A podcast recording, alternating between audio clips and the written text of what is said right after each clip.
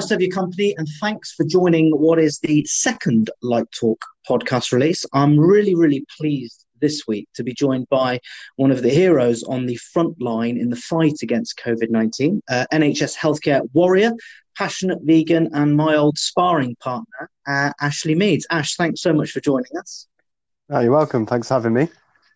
So I think I think the first thing to say, without wishing to cause you to cringe too much, if I may, um, is, thank you. You know, we are all grateful uh, for the efforts of you and your colleagues, the support, the care that you're giving us, despite the risks you continue to have uh, against your own well-being and health uh, in order to combat the virus. So, so you know, personally, and, and I'm sure most people listening um, are hugely grateful for the work that you do now and have always done. Um, I think you. the first question really is how are things feeling on the front line in the fight against COVID 19? Um, still very unknown. Um, I think we've been incredibly lucky down in the southwest to have really low rates compared yeah. to some of the other regions in the country. So we're in a very odd situation that very quickly our trust reacted to the potential threat and we changed a lot about the hospital and the way that we're working. So we closed an awful lot of wards. We've moved some services off site. So things like our oncology cancer care has gone off site to keep those patients safe. Our minor injuries unit moved from our emergency department off site to keep that area clear. Lots of wards are doing looking after different types of patients that they would normally. So there's surgical wards looking after medical patients and vascular patients on cardiology wards and all sorts of weird and wonderful things have been happening. So that's been a big period of change and adjustment for lots of people. Um, and then we've kind of been waiting for this huge wave of, of really poorly COVID 19 patients to come. Um, mm. And it hasn't really ever happened to us in the way that we kind of expected. I think we upped our intensive care capacity to about 200, and at a peak we've had 20. So wow. it's it's been really unusual. Um, but everyone's initially was very scared, and there was lots of questions, especially around PPE. You know, we've seen that mm. massively in the news about PPE.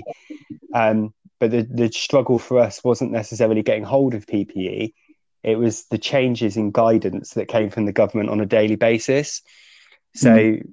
When we first started this crisis and we first got cases notified in the area, um, the guidance was full PPE that you know, like you would see on TV in the intensive care units, so full gowns, mm. masks, eyeglasses, visors, the lot for every patient that was even suspected of having COVID. Um, mm. And then, so that's what we were doing. And we were, you know, I was going into, so my, my job essentially is to provide services to the doctors that they wouldn't have time to do themselves. So things like blood tests, cannulations, ECGs, catheterization, things like that.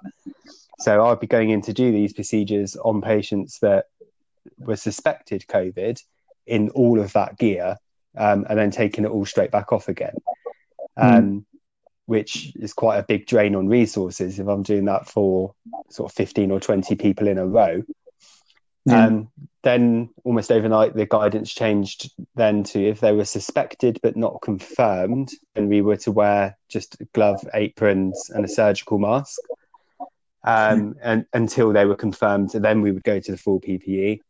And then it changed to just the lighter PPE, even if they're confirmed, unless you're doing any sort of procedure that is likely to generate an aerosol. Mm-hmm. So things like intubating or doing suction um, or doing resuscitation, those are the things that are going to turn those droplets into smaller particles that are going to spread. But that all happened really quickly.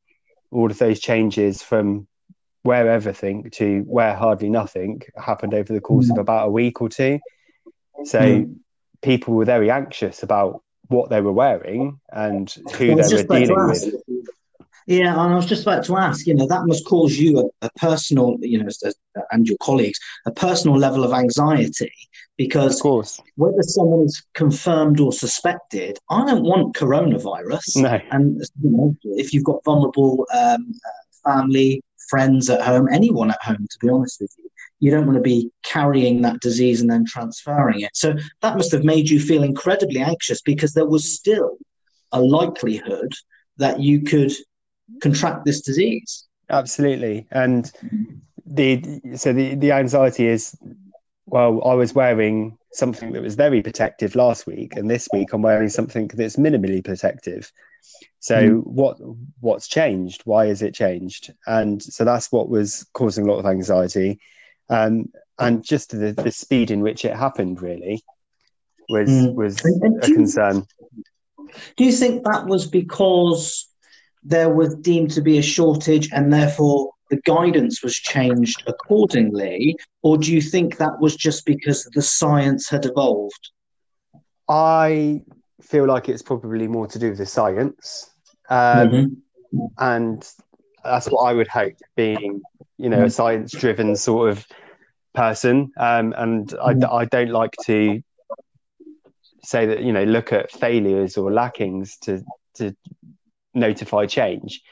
Um, yeah. I think it was more to do with the science in that they've they isolated the fact that this is a droplet transmitted virus. So yeah. coughs, sneezes, talking, spitting, things like that are going to transmit it. So if you're facing a patient within two meters of them, what you need is the front of you protected. Whereas yeah. if you're in an environment such as an intensive care unit or a ward that is purely for COVID 19 patients, then those droplets are going to naturally be all over the surface, all over the air. So you need better protection. So uh, I I felt like it made sense to me once once I read into it and looked at looked at the science. That's what made sense to me. I don't think it was. I don't. I I don't feel like it was, and I we didn't get the message that it was because of a lack of this PPE.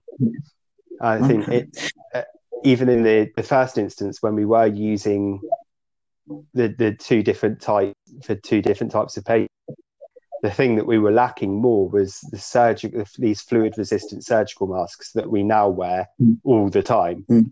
Um, mm. but now we've got an abundance of them i never i've never struggled to get a, a surgical mask to go and deal with a patient okay uh, you mentioned you know we talked about ppe um, and for me, I, I mean, I initially felt like the government, and I think you and I, for once, probably agreed politically, um, that initially the government's response seemed to me to be science driven, well controlled, and relatively proactive. Um, I think the response has, you know, the, the the capability, the effectiveness of the response seemed to have deteriorated significantly um, as time has gone on. Uh, the PPE is is uh, an example of that. There was just there didn't seem to be a coherent answer to the questions being asked. Different government ministers saying different things.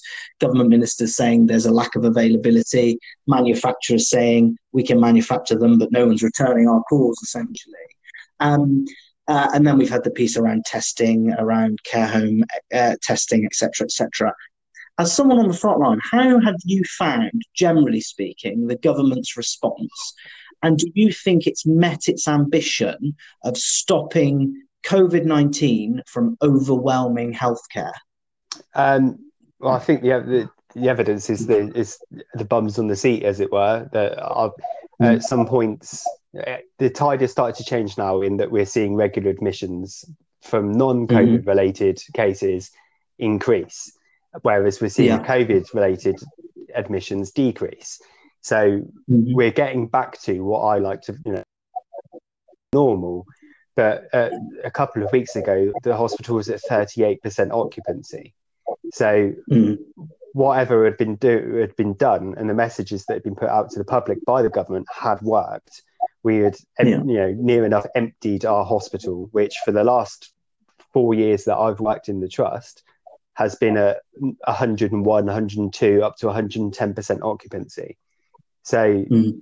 the evidence to me is that yes, the, the government's response worked, and we've it look it's looking like we've stamped on the curve in quite a, a dramatic way to reduce the strain on the NHS. And I think they've the only the only criticism I could really do is that if anything, we've over prepared because we've got mm. Nightingale hospitals all over the country built at great mm. expense that have got nobody in. Um, and mm. you know, touch on wood that we're not going to need them. And so the evidence that that kind of shows, if anything, that that we've we've done what the government set out to achieve. I felt like, yeah, there was unfortunately there was still some of the the same old political infighting all the time that drives me mental about politics. And that mm. it still seems, even in the face of a national crisis that we've not seen for generations, they still want to mm. score points. And that's what I think where the lack of coherence comes. And mm. the only the, the disappointment I felt was when this first started coming out, Matt Hancock, Health Secretary, said we're really well prepared. We've got all the stocks of everything we need. There's no problems for that. Um, we'll have every, all the PPE that's required. We'll have all the resources we require. And then, you know, two, three months down the line, it's now a, a and he's saying that it's a really big challenge, and we, you know, we're ramping up production here, there, and there. We're trying to get it in from different countries. So I don't know how we've been over prepared in ways of ventilators, beds, building huge hospitals and prepared in mm. PPE when he said uniformly we're prepared. And then especially when it comes to like that, he's he's the managing director of the company that is set up to supply the PPE. Um, that was a, that was a bit of a well, how can you be so sure you're prepared? Hopefully that's because you're in charge of the company that does it. To oh mm. now suddenly we're not prepared um, and we need to do more on PPE and testing. So there was a bit of a lack of what they said at the beginning to what they said when they were in it. But I think that goes back to the the politicians wanting to look good and you know present a positive image. But in general, yeah, I, I, I... yeah, in general, it's been I think response and from a lifelong Green stroke Labour voter, it's I've been infinitely impressed with the government. Boris Johnson included. Yeah, I, I think, think, it's been brilliant. No, that's interesting here, and I, and I, agree with you on almost every point you make about mm. Matt Hancock, um, and and the kind of using this as a political tennis ball seems to have happened more recently. Mm. I, I, think, and I think you and I may have discussed this in some way, shape, or form. I felt early on during the crisis, and far be it from me to ever give Jeremy Corbyn any credit for anything, um, but I felt that he, when he was running the Labour Party at the beginning of this crisis, and and John McDonnell, his his kind of de facto number two, with the Prime Minister, Sadiq Khan Mayor London, I felt they were all being really, really grown up at that stage. Mm there didn't appear to be a great deal of posturing. Of course, the challenge is the political landscape's changed, doesn't it? So yeah. in that time, we've had a new Labour leader. He's probably left with the conundrum of, well, I can't sit here and say bloody nothing, mm-hmm. but I don't want to be seen to be using this terrible, terrible set of circumstances as a political opportunity. That's quite a challenging game for him. Yeah. Um, additionally, Tory health secretaries never last very long in my no. in my experience. You know, I'm reminded of Andrew Lansley under David Cameron, which was an absolute car crash. Mm. I think Jeremy Hunt was pretty well despised from beginning to Absolutely. end. Junior yeah, the junior doctors debacle. Um, whatever you your view on the content of that, he handled it terribly. Mm. And Matt Hancock will have that playing on his mind. The trouble is, to your point, he hasn't doesn't appear to have been entirely honest, and I don't think that will have helped him. Right. no, I, I agree. Um, in, in terms of, I'm just interested in your point around, you know, you've been, been relatively, uh, and, and correct me if I'm wrong, I think fair to say you, you're left leaning in your Absolutely, in your politics, yeah. politics and your ideology. Um, has this changed your perception generally of the Tory government approach to healthcare? Because because I and I'm not Tory anymore. Don't think I ever will be in terms of an active member of the Tory party. But one of the things I used to encounter on the doorstep all the time, and, and it used to frustrate the hell out of me, is things like Tories want to sell off the NHS, Tories want to privatise the NHS, etc., etc. And I don't necessarily want to open those wounds. Um, but the Tories have never been trusted with the NHS. Boris Johnson won the last election with two key messages. Number one was get Brexit done. The other one was um, about the NHS. Those were the two topics that he talked about, and, and that you know he were the kind of basis of his campaign. Um, do you think? And I'm thinking about him specifically, and maybe the Tory Party secondary, secondarily, sorry. Do you think that this will change the perception of the Tory party's approach to managing the NHS? Will they no longer be as mistrusted as they have been? So I think you've done incredibly, definitely the right thing there is to separate the Prime Minister from the party. And I yeah. think Boris Johnson's approach to the NHS is very different. And I think this has been illustrated by COVID 19 to the Tory party's mm. approach to the NHS. And I think the difference is, and the, the, what I can, the reason I can get behind Boris Johnson a bit more is, although he's all of the things I despise about party politicians, in that he's you know privately educated and all of those things, he's not mm. made a career for himself out of out of business and enterprise and all of those things. He's a journalist. And so he spent an awful lot of his career speaking to people which a lot of politicians, unfortunately, don't spend a lot of their time doing. So, in order to to be a successful journalist, you have to understand people because you have to write things that they're going to read. And if you don't write things they're going to read, then you're not going to get your articles published in papers. You're not going to make any money. So, you know, he's mm. had to have an understanding of the British people and what people are interested in and where their where their thoughts lie in order to write appealing content. And so I think he's got a better understanding of where the land lies with the public's loyalty to NHS. And so that's why he managed to angle it so well at this general election in order to win that victory. I the the you know my criticisms of the Tory party have always been just that is that they are very very much capitalist minded and that profit becomes before people and I don't think there's always anything wrong with capitalism in per se. I think you know people need jobs, and in order to to create jobs, you, you need to have money, and you need to have people that are driven and ambitious to make money. And I think they deserve to make money if they've come up with good ideas. But I think with that needs to come some level of social responsibility. So if you're a company making billions and billions of pounds off of a country and off of its people, then maybe it'd be a good idea to put something back into them to sustain your business model.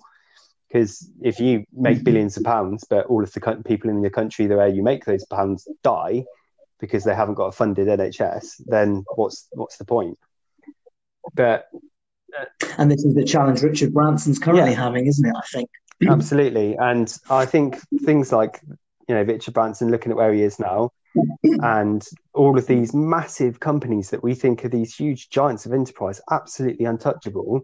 The position they're in now, and how they are, you know, these big companies are viewed as heroes, and the NHS is the little man, and how that is now flipped in this current cli- climate and you know the NHS getting clapped on doorsteps and Richard Branson's asking for money. So it's it's that's interesting, and that shows the fragility of privatizing an NHS because do, do, what happened? Do you think the Tories?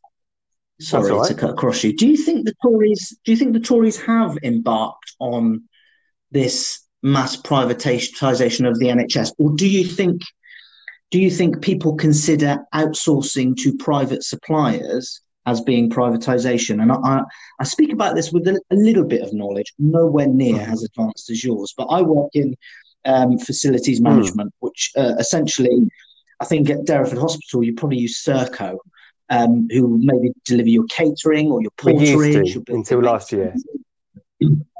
Okay, okay. So, so I work for an organisation like hmm. Serco, mm um, on, a, on, a, private uh, organisation, not public sector organisation.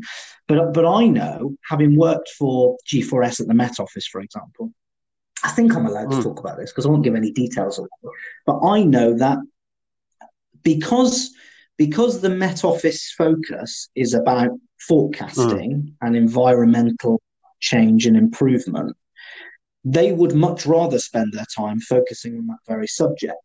And the idea that they would employ a specialist to deliver those FM non core services because it's their core business, because they have a good idea of how good services should look and can be run in an effective way, actually, that's a situation where the employment of a private contractor has paid dividends because in doing that, they probably haven't been wasteful with their building maintenance strategy and they've saved a bit of money.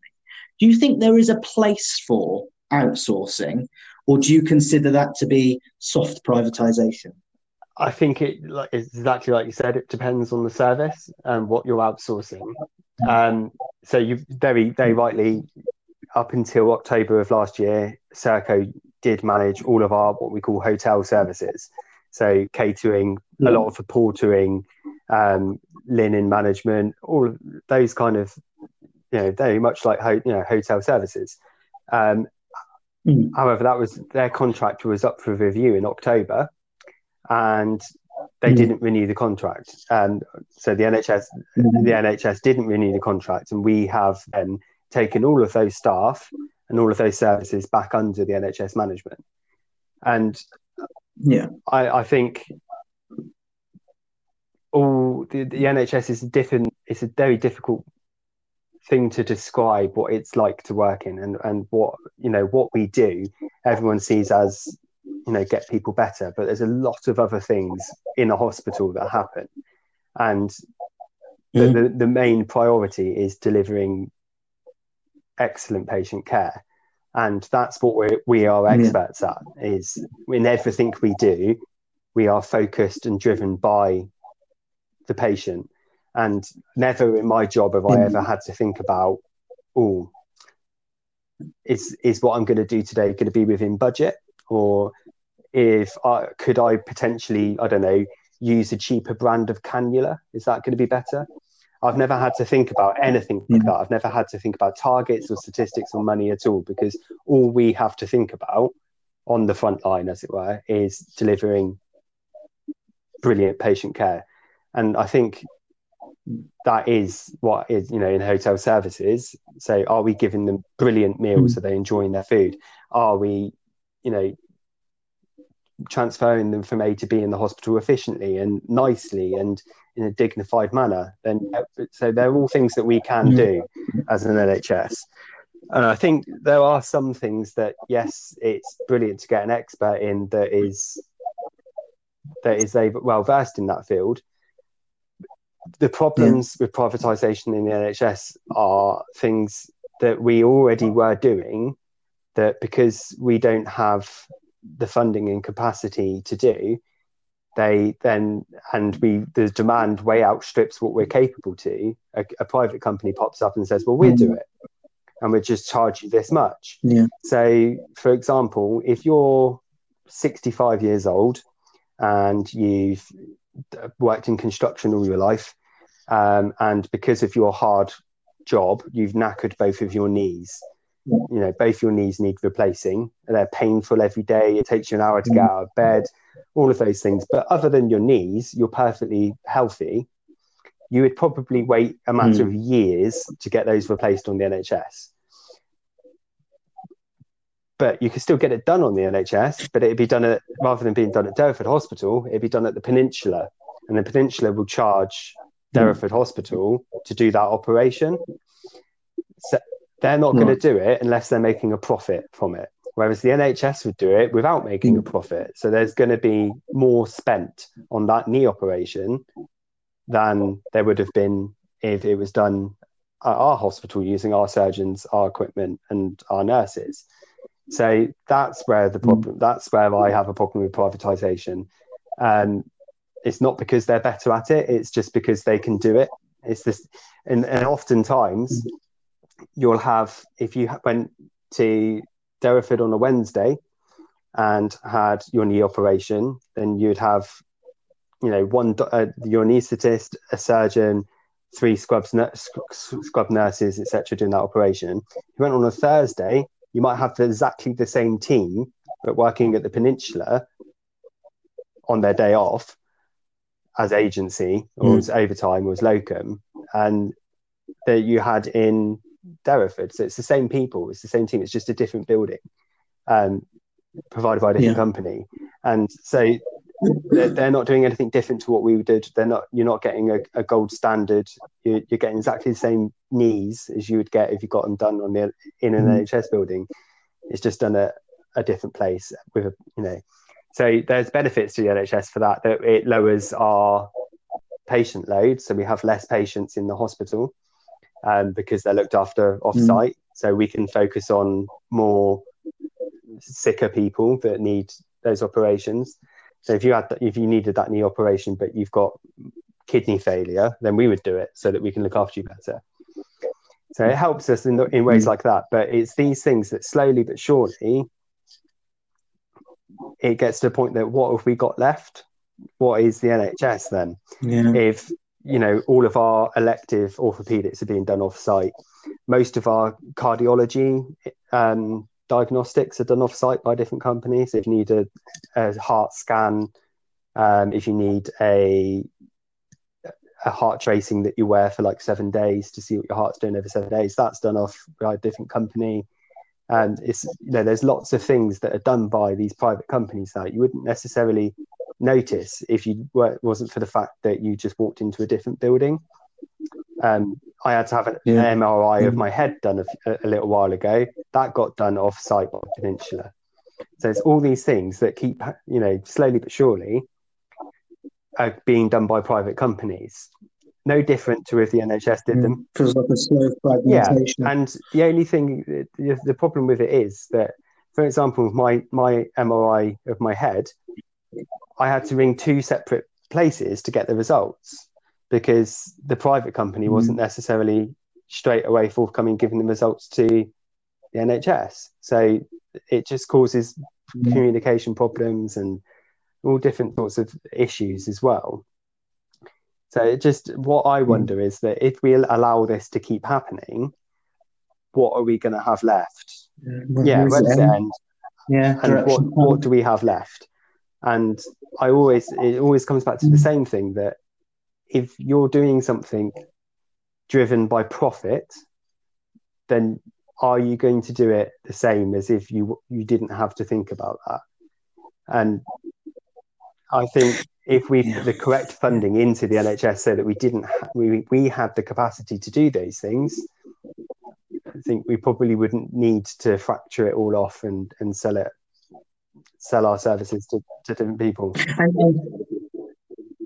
And, and, and I was it was on the tip of my tongue in the last point you were going make, and it's it's a, an internal battle I have regularly as a as a free market capitalist.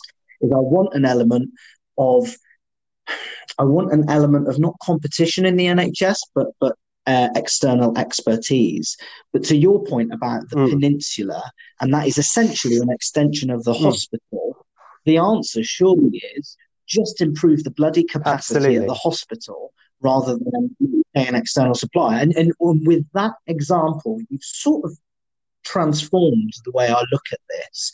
Um, I think the last point around, yeah, uh, private private profit profit um, or using healthcare and what are most of the time terrible circumstances to generate a profit is is on some moral hmm. level mm challenging uh, I, for me. I, I, and I haven't got an answer to that. You know, it, and I think this is where the Tory party um, have gone wrong. If we link it back to the earlier point we made, where we separated your review of Johnson and the Tory party, the Tory party has dyed in the wool capitalism mm. from top to bottom.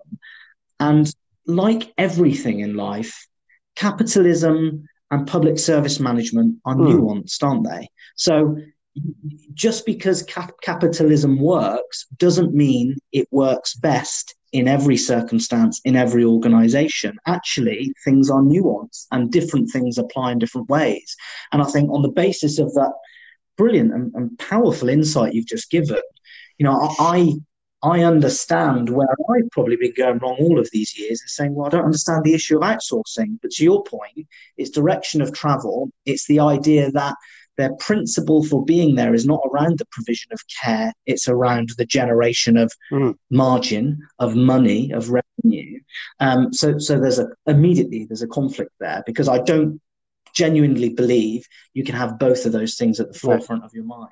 And secondly, I think I'd much rather um, see the money that we are currently spending to the peninsula to private suppliers to, to, to deliver certain aspects of medical care, certain aspects of healthcare, uh, and just spend that money on expanding yeah. the NHS because actually that is better for us all because because it will address this issue of morale in the NHS because they won't feel necessarily like in that respect things are being fragmented that they will feel a little bit more respected because they become the kind of master of all trades.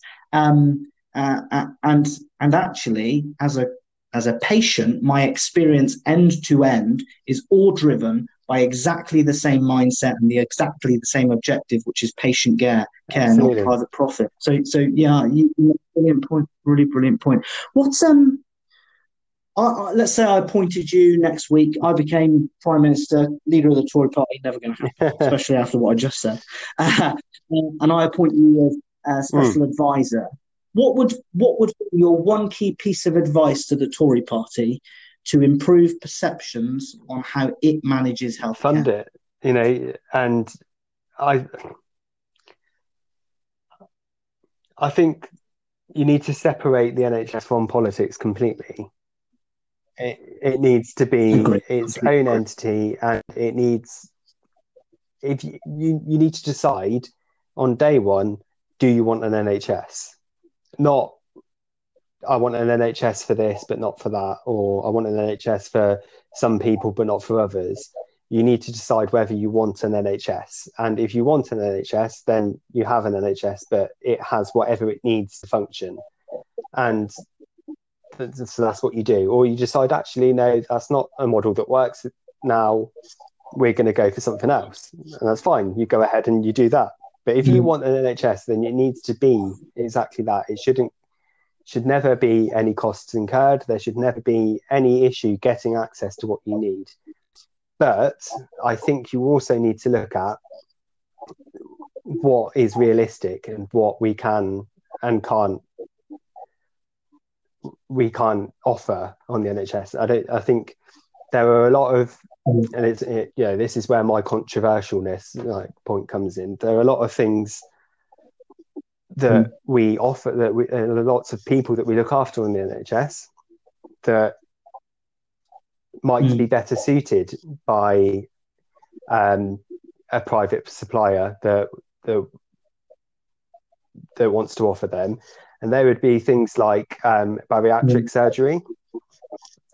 So that's a lifestyle driven mm-hmm. thing. You, there's very few medical conditions that cause somebody to become obese. Um, and to mm-hmm. the point that they require a surgery to reduce that obesity. So that could be something that mm-hmm. a company like, you know, the Peninsula could offer. You can pay to have that done. Um, and people mm. need to if we decide as a country that we want an nhs then we need to support it by living a lifestyle that is sustainable because the amount of things that mm. we see in the hospital that could have been avoided by living a healthy lifestyle are huge the vast amount of, of patients and not just in the nhs in, in healthcare all over the world are in they're in hospital frequently for things that they've done to themselves such as smoking, you know, eating an unhealthy diet, living a sedentary lifestyle. You know, these are all things that people have have made a conscious choice to do. Um, and as a result of these choices they have made, they are in a position that they require frequent healthcare. And I don't always know if that should be something that is publicly funded because what the message we're sending then is it's okay to smoke it's okay to eat McDonald's mm. four times a day, every day. It's absolutely mm. okay to get no exercise at all in your lifestyle because the NHS will just look after you when you're sick. And I don't know if that's what we should Yeah. do. So I think Yeah. yes, if you need to from day one decide, do we want a nationally funded healthcare service? Yes, then we need to set people's expectations of that, and we will fund it with everything it needs and give it all the support to look after people in their time of need. However, you need to help us by by living a lifestyle that is sustainable. And if you if you don't do that, then there needs to be a look at your contribution to the NHS. And and and you know, Mm. look at think about things realistically. Would you know And that's a, that, the, the point you make around Mm. smoking, for example. Again, i- if if we refer back to the Tory party, of whom I, Mm. I was a member of, which I was a member and, and fond of in many ways, it, there, there's another paradox because your your the free market capitalist side of you says uh, uh, uh, allow organisations to be innovative. If there is a corner in the market for, or there's demand in the market for cigarettes, um, allow that to happen because it creates job, it creates growth, it adds to Mm. the economic cycle.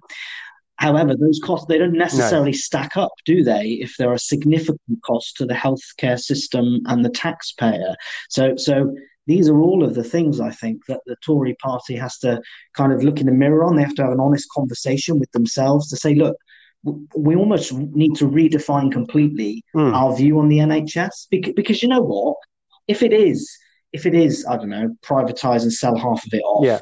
come out and say that. Um, I don't think it will, it will No. improve your electoral chances, but come out and say that.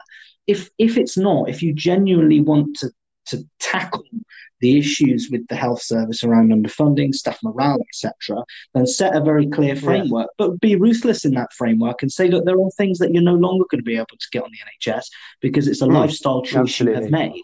And I think as well, the big thing that we need to change is the way that we fund the NHS because national insurance pay contributions have only ever helped one group of people, and they were the first people to ever use the NHS. So since then, we've been Yeah. paying the debt of our parents. So we- you, you need to always we need to rethink how we are funding this and i think most people I, I feel like most people if you said to them we're going to charge you more tax and it's going to be this much mm-hmm. but that is purely for the nhs and it doesn't go to anything else it's literally you know your contribution to the nhs and it be means tested all of those things the same as taxes then that's great and i think you also need to look at companies that are making huge profits from the UK and the people of the UK and say they have given you a better lifestyle than you could ever have imagined. Your children, their grandchildren, etc., will have plush lifestyles because of the, the income that has been generated off this country. So pay a little bit back and do that by providing a Mm. national health service. What better thing could you give people? Of the, you know, how better could you pay back your customers? And also, that makes good business sense because you're going to have customers around because they'll be well, healthy, and you know, supported um, in order to access your product, your products. Well, when I reach the lofty heights of number 10, you'll be the first man to call, I promise. Um, that, that was really useful. Thanks. I want to briefly move on to um, Yeah. the subject of veganism. Um, uh, and we've sparred over this uh, for, I, I think, about five years now. Um, and and increasingly, I find myself losing the argument. So I, I did a bit of Mm. research, uh, as you might expect, um, and you know, veganism is Yep. is on the on the increase, right? It's it's exploding all over the world. More people are becoming vegan every single day. Um, I think this year that there's something around two hundred thousand people have taken part in Veganuary.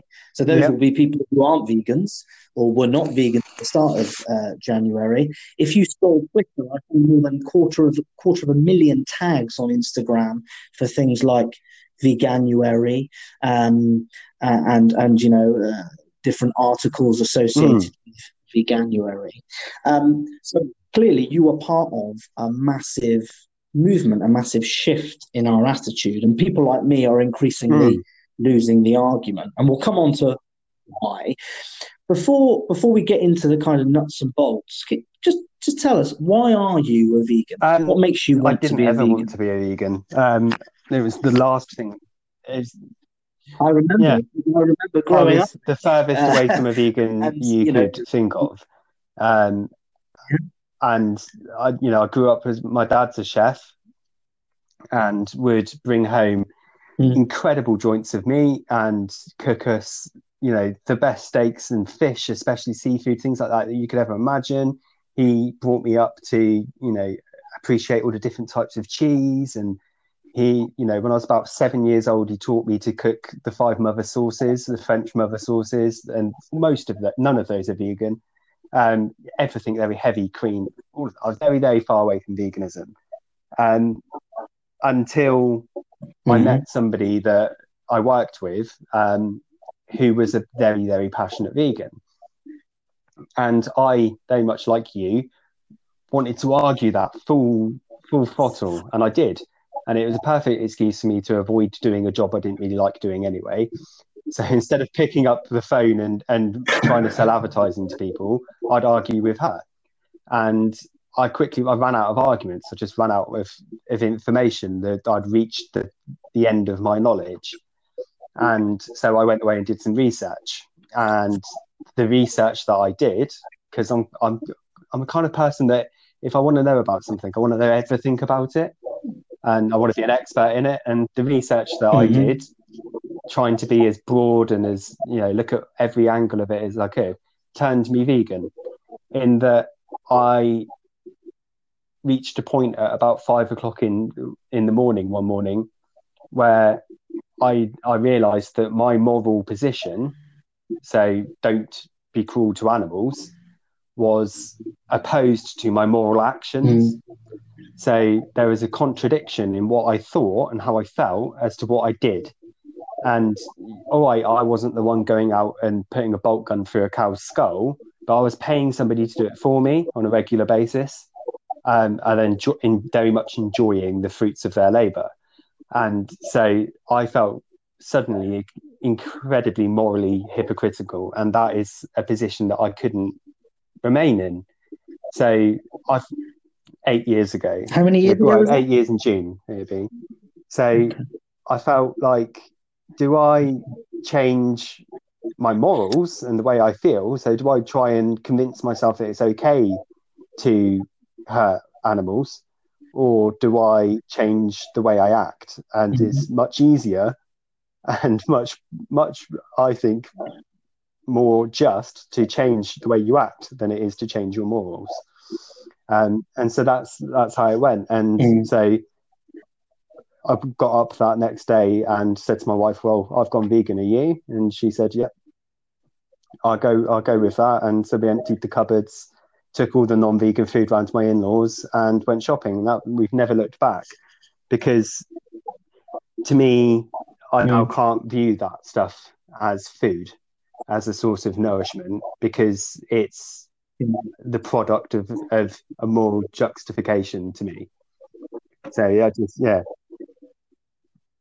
So I, I want to explore um, your your earlier comment. So you said I was in a position where I, my my kind of default view mm. was I don't like cruelty to animals, but actually uh, I, yeah. I my eyes were opened essentially, and I realized that whilst I might not have been directly inflicting yeah. pain, I was paying others to do it. Bolt yeah. guns in the heads of, of, of cattle. What and, and I'll be honest, whenever you have challenged me and others have challenged me on this point, I, I, I always stumble because I consider myself to be mm. A massive lover of animals. Yeah. Dogs are fucking amazing. Um, yeah. Cats are fucking amazing. and I, I believe genuinely that a dog is worth as much as a pig, mm. a cat is worth as much as a can, but not enough to change my position. Why are there so many people like me who say, I do love animals, but but I can't quite love them enough to stop eating them? Because because because and I'm aware how hypocritical I am when I say I love mm. animals. I can't love animals because I eat them. Um, fact. but it's it's a very difficult cycle to break. Why do you think, and, and you will have had this discussion more than me, why do you think so many people struggle to overcome because that, they're that valuing paradox? taste and personal satisfaction and enjoyment over the life of an innocent animal. It's as simple as that. So, do you value your personal satisfaction and your personal enjoyment of a, a slice of cow more than you value the life of that cow? And if the answer is yes, I do, then that's that's why you're not vegan. But if you you know, and that's why you know there's, mm-hmm. there's many vegan activists out there that will their sole goal is to make the world vegan, but you're never going to do that. Like I've had at depth long conversations with my with my dad about this, and he says it's very simple. I know exactly how they're killed. I've been to the abattoirs, I've watched them, I've been to farms. I used to source all of my own meat for when I cooked in a restaurant. I used to go to the farm myself, pick the cow, take it to the abattoir if I had to, get it killed, and cook it the next day. You know, or what, however the process went. But so, and he said, and I value the taste of that steak more than I taste. I value the life of that animal. So you're never going to change that person's mind. And Mm. you know, the reason a lot of Mm. vegans get a bad name is because they will try, and you've got to realise sometimes that there's no point in that. Yeah. And when it, that's what it all just boils down to Mm. is if you value the life of an animal that does not want to die more than you than you value the taste and enjoyment that you get from that animal, then you should be vegan. Mm. And if you don't, Mm. then you shouldn't. It's it's it's as simple as that. I, uh, I I talk about this, or I have talked about it a lot. As I found myself losing the argument in, in Mhm. recent years, I've, I've kind of stopped talking about it um, because people losing the argument. Um, and I suppose I'm guilty, Mm. probably, of just brushing it under the carpet.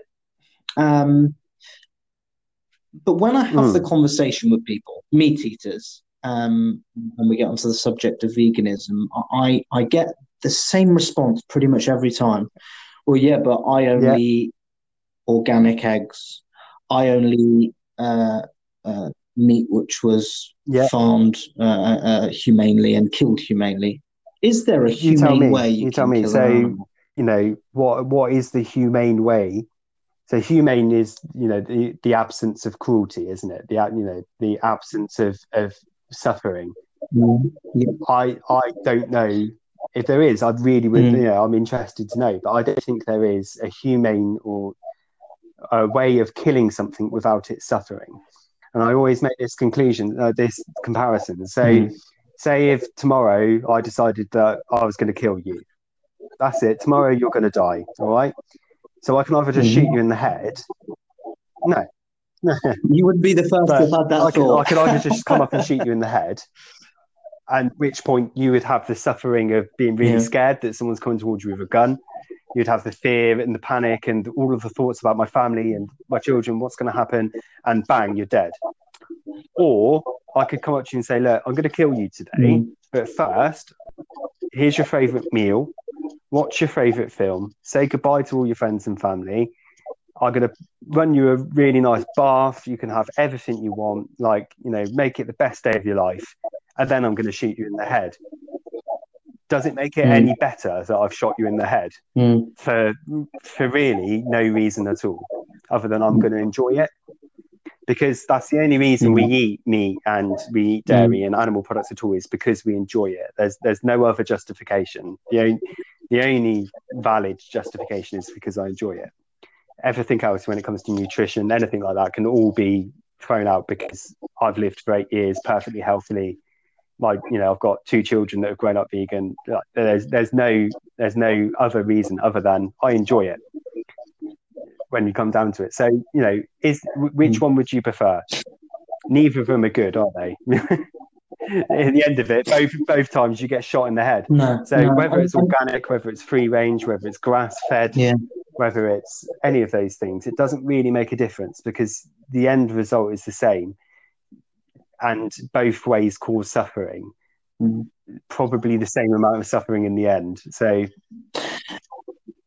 and you know, it's it's, Oh, it's uh, a difficult one. I want to explore. No, no, I agree. It is a difficult. Well, well, it is yeah. difficult unless you're a meat eater. Um, but but but I, I, think we are in a situation now where, like I say, I, I think yeah. veganism has increased by 150 percent in the last year or two. Um, we're in a position now where you either have to accept your earlier point. Yeah, I, I value the taste more than I value the life of the animal, or I don't. I don't. I don't, and I have mm. to adopt that position because I still eat meat, despite all of the information I have, despite all of the evidence that that sits in front of me. Um, uh, you, you, talked about um, uh, the, mm. the, idea that you can live perfectly healthy, and you've lived perfectly healthy for eight years vegan. Yeah. You've got you've got a family, children, etc., all of whom are vegan and happy uh, and well.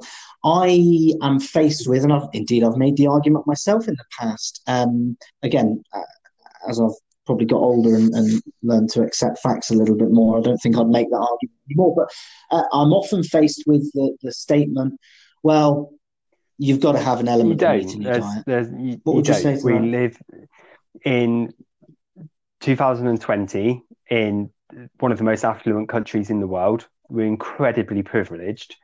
Two minutes away from my house, I have access to two huge international supermarkets, uh, as as do most people, um, and I have access to a whole world of nutritious, tasty, delicious vegan food.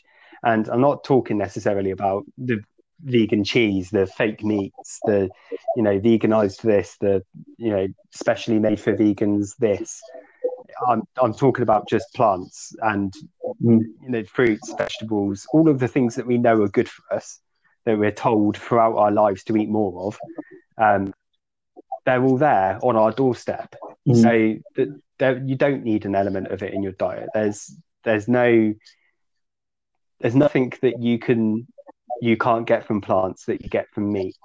Everything that all every nutrient mm. that is contained in a piece of meat has come from a plant. All I'm doing is cutting out the middleman, mm.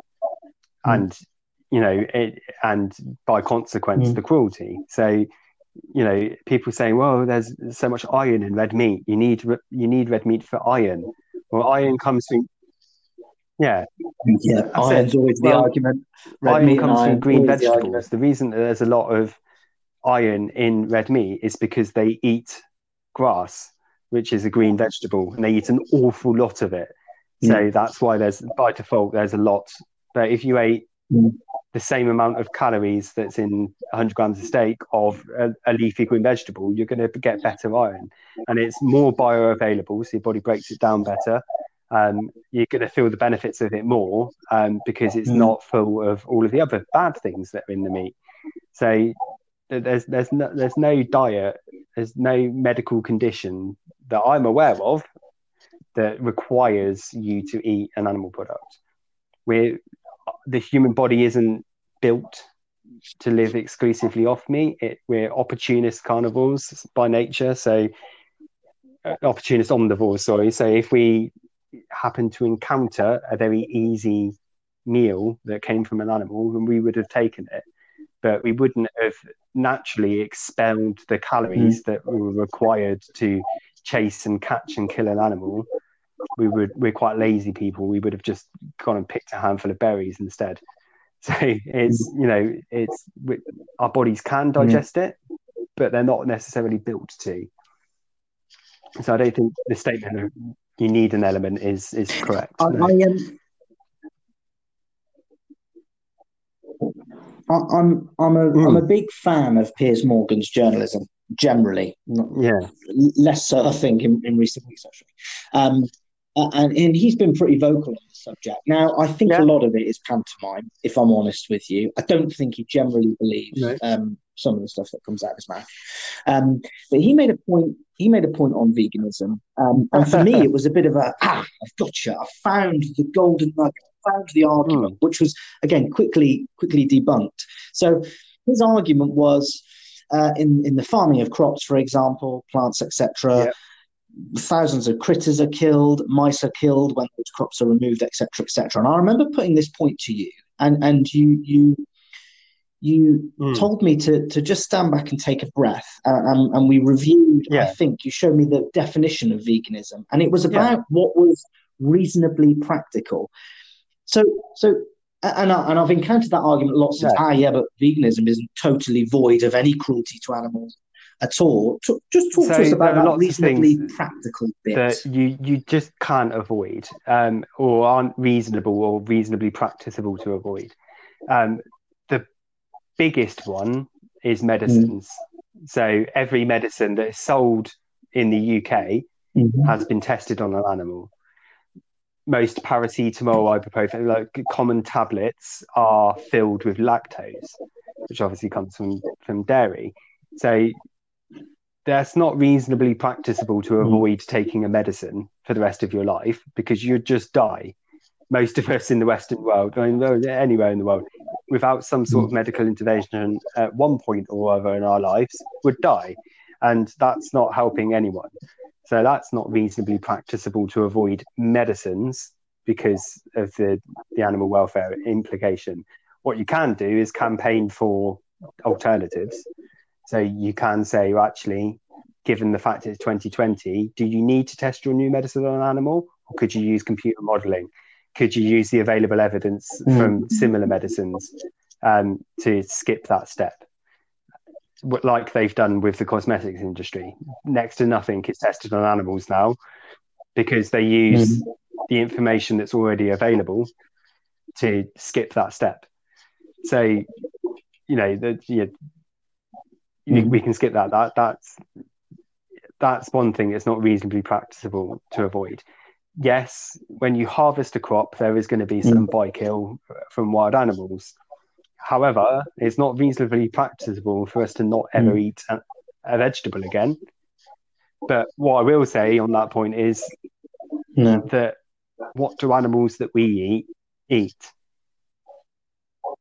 They they eat plants that are harvested yeah. for them to eat they eat they mm. eat a huge yeah, per calorie they're eating a lot more than we're getting from them so if we if we skipped giving it to mm. them and just ate it ourselves we'd have to harvest less of it which would mean that we would kill less so if we you know most of the mm. most of the crops that we grow in the world are fed to livestock animals which we then eat so if we skipped giving it to livestock animals and just ate it ourselves, or used the land to grow something that we would eat, because nobody's going to eat mm. tons of animal feed for dinner. Right? That's not that's not reasonable.